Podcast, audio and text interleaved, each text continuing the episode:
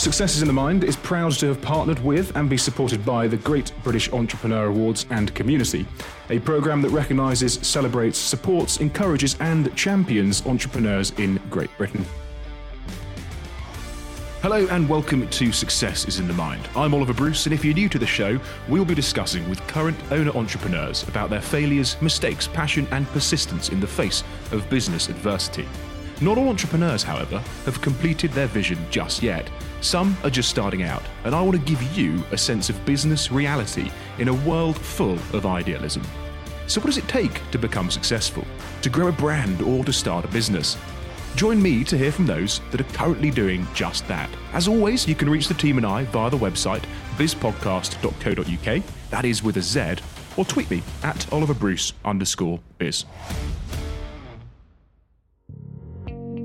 So, coming up in this episode, we have got the best bits, an amalgamation of Series 2, if you will. And if you haven't actually managed to listen to all the episodes, fear not, because you can trawl through the archives of both Series 1 and Series 2 on Apple Podcasts, Spotify, and indeed wherever you get your podcasts from. However, for the purpose of this episode, we have taken um, the liberty to compile the very best bits from Series 2 into one bite sized episode. So turn your volume up, put your headphones on, and sit back and relax because this is the very best bits of Series 2.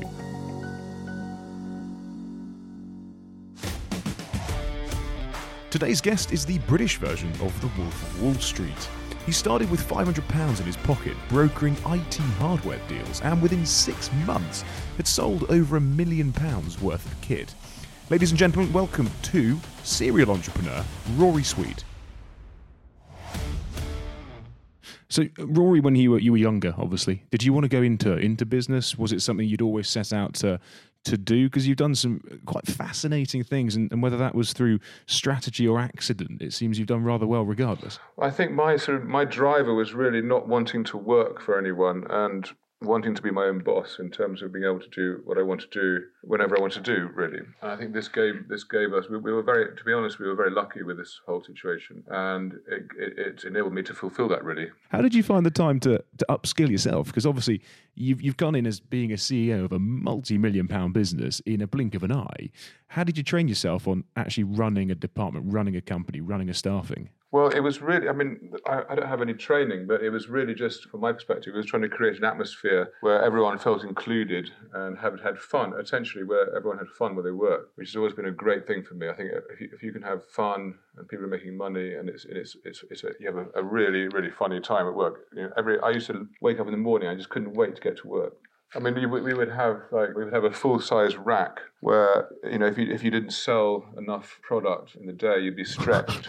it's torture, isn't it? And then you'd have your nose hair trimmed at the same time while you were being stretched because you couldn't because your arms would be tired, things like that. And then if you know, if you didn't really sell very much in the day either, you'd be put inside a cage like a dog cage with a phone and just a pen and a pen and paper. So you can't you can't do this anymore. That's that's the thing. You can't do it anymore. It's a shame because I mean I think I think at the time it wasn't done in a sort of de- degrading way. It was just it was just incredibly funny, and everyone thought it was quite funny. It does. It, it, sound, it sounds ridiculous. I mean, when did that have to stop? I mean, do you guys still have incentive days at a lot of the businesses that you work at, and, and that is about as far as it goes in terms of in terms of carrying that on. Is that that's, that's kind of right? I'm assuming in saying. Yeah, I mean, nowadays it's different. Um, although I still have these dreams of bringing it back, but I don't know how far it will go. Probably through to court, I imagine.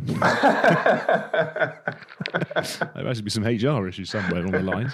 Yeah, I'm sure. I'm sure it would. Yeah. I mean, you have a lot of fun though, even even at home. I mean, talk to me about the, the tug of war with this this crocodile in, in Africa.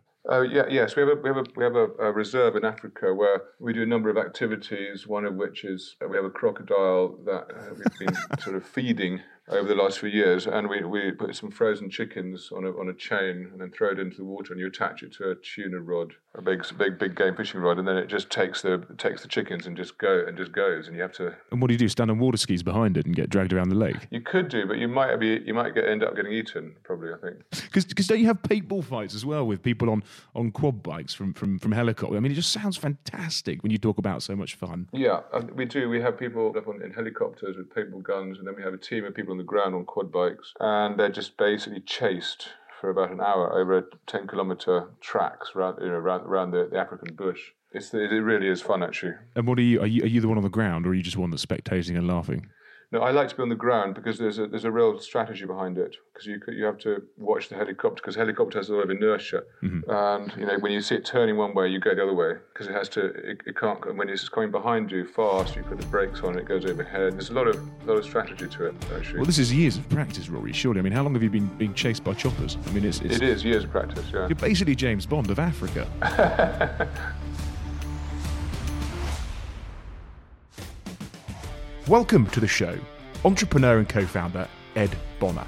Ed, thanks very much for joining me on the show. A fellow Land Rover lover, you quite literally started your business out the tailgate, out the boot of a very, very cool retro Land Rover. But like all good businesses, it was kind of conceptualised over a pint in a Cotswold pub with a mate from the RAU. You literally stitched a Union Jack to the back of a, a dress shirt, and Beaufort and Blake was born. Was it as simple as that? Hi, Ollie. Yeah, great to um, be on the podcast. Thanks very much for having me. Um, yeah, well, the first the first shirt was dreamt up over a beer. That's that's about right, really. My friend, my business partner Sam, was at the RAU, as you as you say, and he's he's the creative one in the business. And and a friend of his was was um, going to this best of British May ball that they had at the time, and wanted to wanted to stitch this Union Jack into the back of his shirt. And and it didn't take long for us to have a look around the sort of the, the market, as it were, at that time time and find the only people selling pattern back dress shirts were sort of Pakeman, Catto, and Carter, who had gone, who actually since since then have gone bust. And you know, you walk in there and it was like um, stepping back in time. Uh, so uh, Sam, Sam and I had a mutual friend, uh, George. Um, who uh, who I have to have to credit for for, for making the business happen. Actually, has he got shares in it or not? no, no, no. But he's got a, a lifelong discount code. Uh, so so he introduced us, and we um, uh, we at the time I was working at Charles Tyrwhitt um, in Jermyn Street. I'd gone to uni, hadn't, hadn't, hadn't really worked for me, so I dropped out after a year, and um, sort of by by chance ended up going down down Jermyn Street really, um, uh, just in, in search of a, in search of a job and wanting to earn money as a as a 19 year old does when all his mates are at uni and he doesn't want to be there. So um, we uh, we we sort of got together and and uh, he said, look, I've got this idea. I want to make this shirt, but I've got no idea how to make shirts or um, I, I need a bit of help in business. And so I said, well, look, I, I can tell you a thing or two. And uh, at the time, I claimed to know uh, a lot of, a lot about shirts, which was a lie. May may or may not have been bending the truth. Um, so we um, we found our first factory in in North London, um, and uh, at the time we paid forty six pounds for our shirts, and we sold them for sixty five quid. So you know, it was there was a twenty quid margin on uh, on each of the each of the shirts. Uh, quite quickly into into um, into our first um, uh, you know foray after after about six months, and uh, um, these shirts from London turned up. They fell apart after six months of wearing. So, you know, at the time we came up, we coined the fact that they were, you know, they were a disposable shirt, as black tie shirts often were at that age. it's, it's, innovative. I like it. Recyclable. Just, just praying that we could we could find a new manufacturer before before the next uh, customer came to buy again. Surely, surely your customers were genuinely quite angry, and you had a number of complaints, which actually could have been detrimental to the brand. How did you manage that? What we did what we did find was actually a, a, really valuable tool was to you know to be very honest and upfront and personable with our customers and remind them of the fact that um, you know politely whilst uh, whilst they had paid a premium for the product at the same time they were buying into a young business with a really passion with passionate two two passionate founders. And there's really something to be said. And I think I learned this from my roots in Savile Row and Jermyn Street really that, that there's something to be said for the personal relationship that is knowing that your clothes have been made or at least put together by somebody that you have a very personal relationship with and in the same way that you you know you feel you have a bond a gentleman has a bond with his tailor. Um, we we we interestingly learned and uh, yeah one of the things that I brought in that, that was that absolutely helped us to befriend those those upset customers and and turn them around into into into positive um, positive ambassadors was to was to really explain that that it was um, that it was about us and you know, we, we as individual young young aspiring um, individuals at the time were, were, were really mm-hmm. passionate about building building a product and learning on the go and so it was honesty yeah it, it was honesty absolutely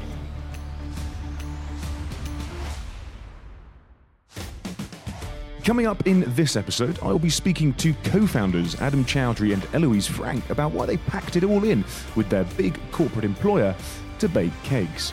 Ladies and gentlemen, co founders of the big London Bake, Adam and Eloise. So, Adam, Eloise, welcome to the show. You started your business in 2017. You co-founded it in 2017, and you, you say you're competitive. So, you and Adam, you, you like to compete against each other, right? I, I mean, we're so competitive that when the baking competition came up, I, I mean, I can't bake uh, at all. right. Uh, and I and I, I definitely couldn't bake back then, but I was still convinced I'd be able to beat Eloise despite her actually having some skills in that arena. He didn't, but no. well, it goes without question. And do you think the fact that the Great British Bake Off obviously is such a phenomenon now, uh, that's made baking quite cool? So obviously what you guys are doing now is quite cool. It's quite Instagrammable. You've got nearly 40,000 followers on Instagram. Has that been a massive catalyst to your marketing? I mean, the the, one of the best things about our marketing, especially both of us coming from marketing backgrounds, is is we spend hardly anything on it, um, which is genius. Yeah, which is kind of the dream in in many ways. Um, so whilst we do, a, you know, we do everything from podcasts um, to um, what we do on Instagram and social media, um, as well as doing some paid advertising. Um, a lot of it is if we offer a fantastic experience, uh, word of mouth is incredibly persuasive uh, and incredibly important. So people do come and join us and then have so much fun, tell their friends, and they're back a month later, but with a group three times the size. And and that's it. If we're doing something well, then people should be talking about us, and, and that's that's really been our approach so far. Are you looking for a PR company that can evaluate your brand profile and execute effective communications? Well, Bloxham PR, who work with some of the largest brands in the fashion, field sports, and luxury lifestyle sectors, can do exactly that. Developing long term relationships is at the heart of the Bloxham ethos, combining big thinking with big results. They simply never miss a trick, and they certainly didn't miss a trick by partnering with us for Series 2. Check them out at bloxhampr.com. In today's episode, we'll be speaking with lifetime entrepreneur Richard Loden. Having forged a career in the automotive world from a very young age, his team now oversee the operations of over 400 franchisees, heading up one of the largest eco friendly car rental brands in the world. Ladies and gentlemen, welcome Richard Loden. Richard, thanks for coming on. You, you, your dad was obviously a high flyer working for a PLC. You went through what, college and university, or did you come straight out of college and go straight into business? I, once again, was very fortunate that my, uh, my father put me through private education. I was in Brighton. I, the, the, family moved uh, down to the Sussex coast. And uh, I was in a, a, a very small uh, but uh, a very good private college in Brighton. And my father thought it'd be useful that I got used to interviews and uh, went through that whole process. With one of his companies, I sort of went in with an alias, um, uh, so they didn't know that uh, I was the, the chairman's son, and uh, went through uh, a number of interviews. And uh, to his shock and horror, I was actually offered the job. uh, so I think he uh, took a big deep breath and said, "What do you think?" I said, "Well, I haven't finished education." He said, "Well, you know, you could do that and you know and, and start this job if you want." Uh, and that's what I did. So uh, I uh, fast tracked my way through my A levels and uh, took the took the job with one of his companies. You, you worked for your dad briefly. He was chairman. That must have been a bit odd, granted. But at what point did you jump ship and go then to Thrifty Car Rental? Uh, well, it was quite interesting because um, uh, the actual company I started to work at, uh, while my father was the, uh, the, the, chairman of the, of the business, uh, he had very little to do with the day-to-day running, and I think I probably saw him inside the business maybe two or three times over the sort of the 18 months I was there. My father then got an opportunity to uh, go into uh, a, a company that was a sort of a, a rescue of a, a business that uh, manufactured uh, vehicles like first line ambulances, Securicor vans, hopper buses, and things like that. And he approached me and said, "Look, you know, you've got you've got a good grounding now. Would you want to join me in this venture?" And you know, I said, yeah, absolutely. Uh, joined that business as a sort of sales and marketing capacity. Cut my teeth in terms of uh, business development, branding. You know, worked very hard within that business to a point that um, I came into the business one day. We'd achieved you know a substantial increase in the order book. Father summoned me to a meeting and uh, sat in front of him, you know, waiting for the congratulations, you know, maybe a bonus. I wasn't entirely sure at that point. Uh, and he broke the news to me that he was firing me forthwith and asked for the car keys back. and I was like, what, what, what, why? What have I done? He said, no, you've done a fantastic job and, and I've done my job. You, you know, you're done. That's excellent. Out, out, into the free world. So that was on a Thursday. Uh, on the Friday, I, I flicked through the, the local paper. I saw some jobs advertised, and on the Monday, I went for a job at a recruitment agency interviewed for the job, which was uh, selling and developing uh, chemicals for the, the printing industry, which I had absolutely no knowledge or understanding of. and still don't. And still don't. Uh, that, that, that came out during the interview that uh, I didn't know anything about it. And uh, I received a phone call from the recruitment agency saying, look, I interviewed so well, but not for the, uh, the area of business that they were recruiting for, but would I like to come and work for them? So I said, why not? And that was on a I think it was a, uh, it's a Tuesday, and on the Wednesday I started working for them, having absolutely no knowledge of the recruitment sector at all. How do you make decisions, Rory? How do you sort of sit down and go, "This is the right thing to do. This is what I'm going to do now"? Because do you go with your gut, or do you go with a spreadsheet? How do you do it? I, I tend to be quite impulsive, take a lot of risks, and you know some of them don't work, and some of them do it's more about gut instinct really than anything else. And obviously, obviously, some looking at sound, sound financials at the end of the day. I mean, a massive gut instinct was when you, you, you crossed the North Pole back in, I think it was early 2000s. I mean, not only did you cross it, but you also broke the world record, but you've never actually camped before. I mean, why? Well, that thing was one of the, the best things I've ever done, actually. It sounds fantastic. You always read these books from people like Ranulph Fiennes saying how difficult it is and how you know how bitter and horrible, and but actually it, it's the most. You know, anyone can really do it. We just had the we, we had a very good team of people, and to be in that remote you know, utterly desolate place with no possibility of any help, it, kind of does something to you. It's also just the raw beauty of it, which I'll never really forget. Because who was your competitor? There were 16 other people, though, weren't there? I mean, very much like your business career, you just kind of you beat everybody within it because you, apparently somehow you just had a mental determination to do it. Do you think that your success is down to your mental stability? I think so, and I think, I mean, we, we went on the all the training sessions for that because you pay a bit of money, and then you go on like three different training sessions. We came last in every single training session. When the actual competition came to start, we just sort of gritted our teeth and decided we just went for it. Just, there's no substitute for that. We just literally just gritted it out. We just accelerated into the lead because of that. I mean, we literally, I mean, you you close your eyes and then bang, you're, you're awake again two hours later. Do you think there's an element of you look at all these successful entrepreneurs, Richard Branson for one, who who sets these challenges up and, and sort of pushes himself to the limit? Have you reached your limit yet in your business life? You clearly did uh, but you pushed through when you're in the North Pole. But from a business point of view, have you peaked yet, or have you still got a lot more to give? I think I've become less interested in, in making money for the sake of making money. I think, and more interested in being being in wilderness and being, you know, just being happy. Really, I think you know there's so much more you can actually do rather than rather than sitting behind a desk and making money. There's just so much. There's so much more to life.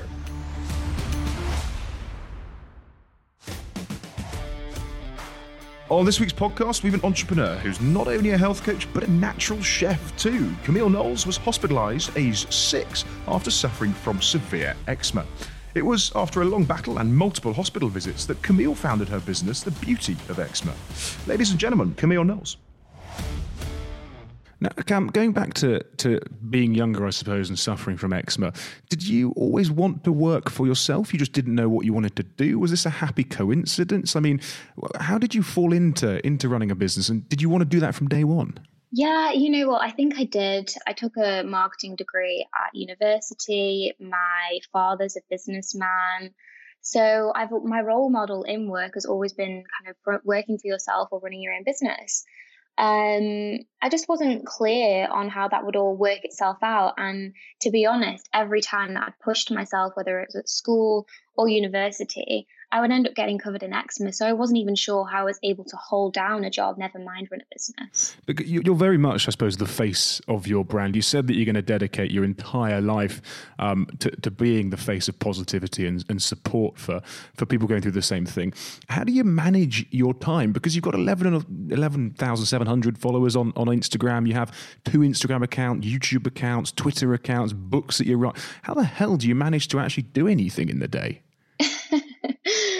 Yeah, I'm still learning how to manage my time. It's been an absolute whirlwind. I feel like I work, I've worked 24 7 and so many hours in the day. So I'm actually just trying to figure out the balance of, you know, having my downtime whilst also being there for the people. And I worked out this summer that actually I drove myself back into becoming sick by giving too much of myself. So I now know that I can best serve my warrior tribe by taking care of myself um, and just being mindful with my time. Well, people that, that, that, start businesses often get, I suppose, um, overwhelmed by the sheer amount of regulatory things that you have to go through, the process, the protocols.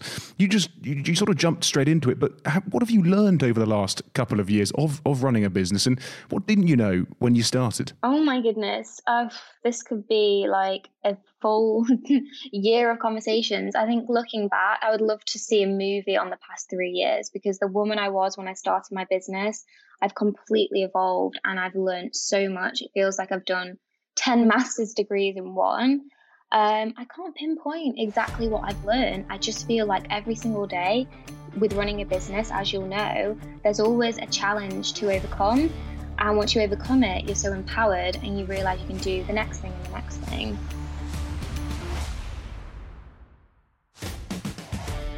Remember as a kid owning a scooter, you'd barrel down a hill and then you'd have to push off with the other foot consistently just to get where you're going. Maybe that's why scooting to work never really took off from a commuting point of view. Until now, however. Ladies and gentlemen, welcome Joe Lewin.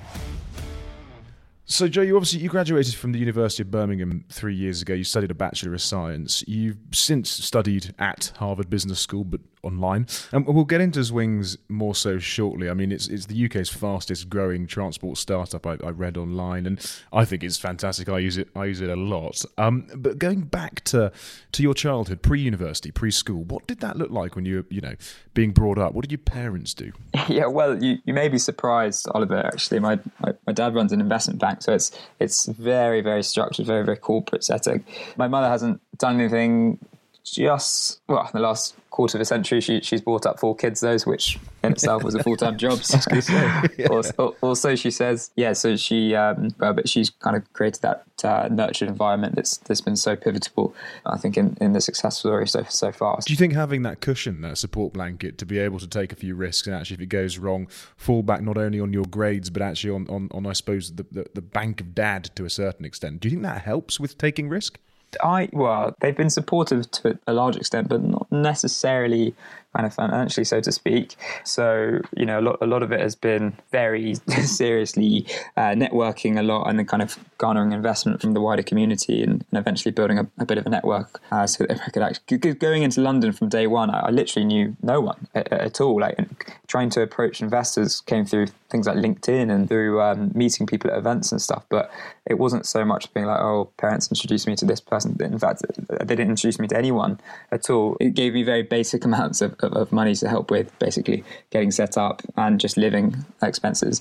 Yeah, it's almost hand to mouth, isn't it? Really? It's almost... Yeah, yeah, but but it's quite nice because it brings your head to the ground and, yeah. and actually makes you think. Well, people often think when you start a business, you're the richest person in the room. It's quite ironic because you're normally the poorest. Oh, definitely. I, I you know barely taken a salary since since March, even though you know we, we, our revenues are really good. We've got quite a bit of investment now, so it's an interesting space. Like there's there's not so much stability or, or, or guarantee of, of an outcome, but uh, God, the, the relentless work that goes into making that fruitful reward come come true is um, compelling. So it's been an exciting journey thus far. Going back to the day that you came up with the concept for essentially uh, electric scooter rentals, because it is new, but it's also not new. If you, if you can understand where I'm coming from there. Mm. How did you and why did you kind of just go? This is absolutely what I'm going to run with. And what did your parents think? Because obviously you're a bright chap. They might have thought that you'd go down the corporate ladder but you threw it away just to ride a scooter.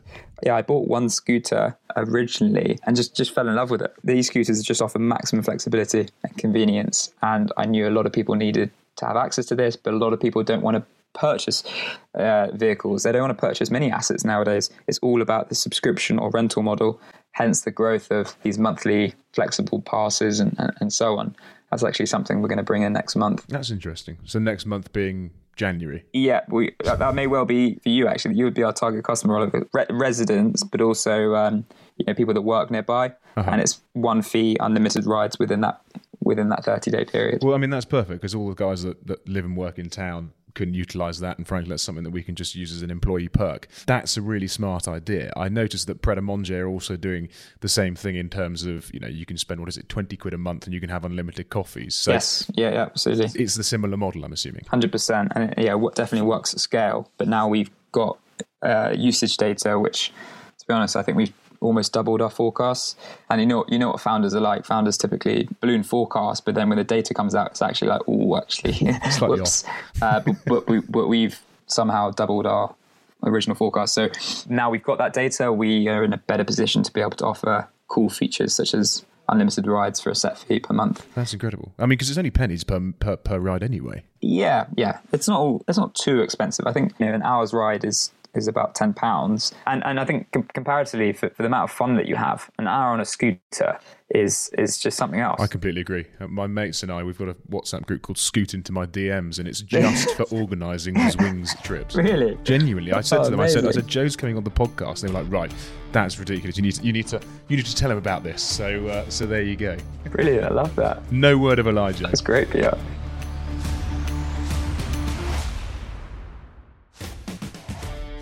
With the growth of online shopping and the addiction of getting rid of the old to buy in the new, my guest today, James Hartford Tyre, has recently completed an investment round for £4.6 million, believed to be the largest amount ever raised for investment within the UK fashion resale business. Ladies and gentlemen, welcome James Hartford Tyre.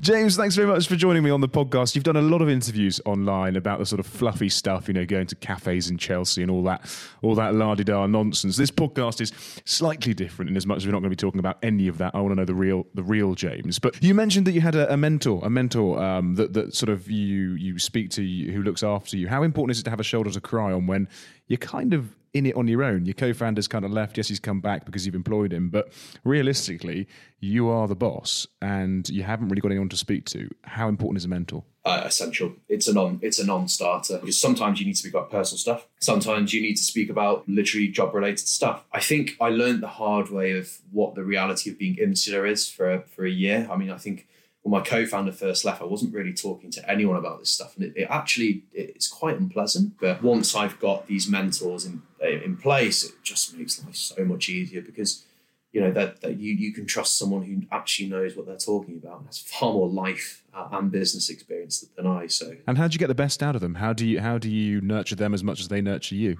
I go in with the mindset of I've got one mouth and two ears and I will spend my time listening and asking questions. And my hope is they find it rewarding being able to share their experiences and seeing how that manifests itself in my world. We talk on a human level as well as a business one, and I just be myself. I don't go with any facade or any chats about the Chelsea cafes, which you read online. Yeah, well, I mean, that's all I could find online. I was thinking when I was coming into this interview that it was going to be about scones and cream cheese and all that nonsense. But I mean, why do people take that stance with you, James? Do they have a preconceived idea that actually, because you're in luxury, you know, fashion to a certain extent online, that actually all you do is drink and eat high tea? I mean, why? Well, firstly, just to say it's a scone, not a scone. Is it? Okay. We'll agree to disagree there, sir.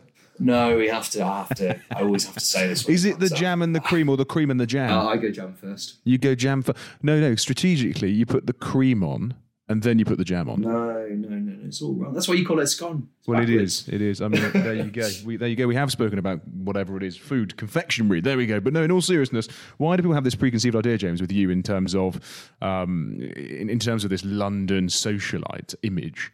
Yeah, ah, gosh. I mean, a great example is you you will have read online and people you've read about. We're dealing with these kind of luxury brands like Hermes, LV, Chanel, etc. There is this image of aspiration and lifestyle, and then when you associate aspiration and lifestyle with people, you see celebrities like Millie Mackintosh and other people involved with the brand, and you you'll see a newspaper. There's a there's a caption on one of the photos which says James and Millie are firm friends.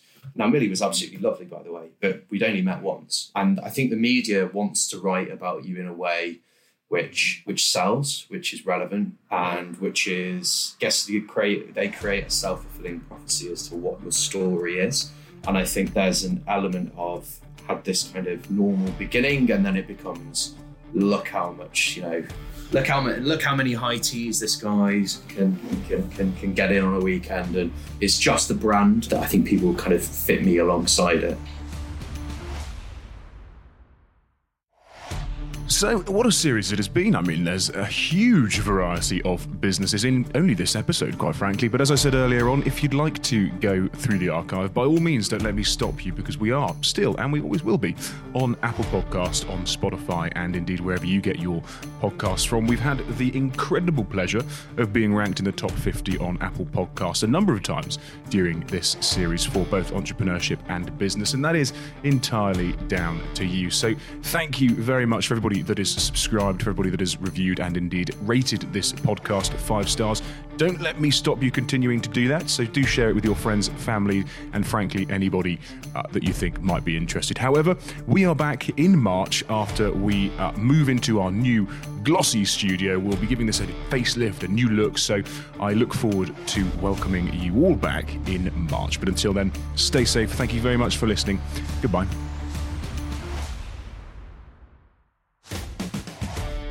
Thanks so much for listening to this week's podcast. If you enjoyed it as much as we did, we would really appreciate it if you could rate it, share it, and subscribe to it. To find out more about the guests featured on Success is in the Mind, visit our website, bizpodcast.co.uk. That is with a Z, where you can apply to be on the show, check out the behind the scenes content, and keep up to date with what's coming up. Check out our Facebook page by visiting at Success is in the Mind pod, or follow me on Twitter at Oliver Bruce underscore biz. This podcast has been produced by the team at Pinpoint Media. To find out more, visit pinpoint-media.co.uk. Thanks so much for listening. Take care.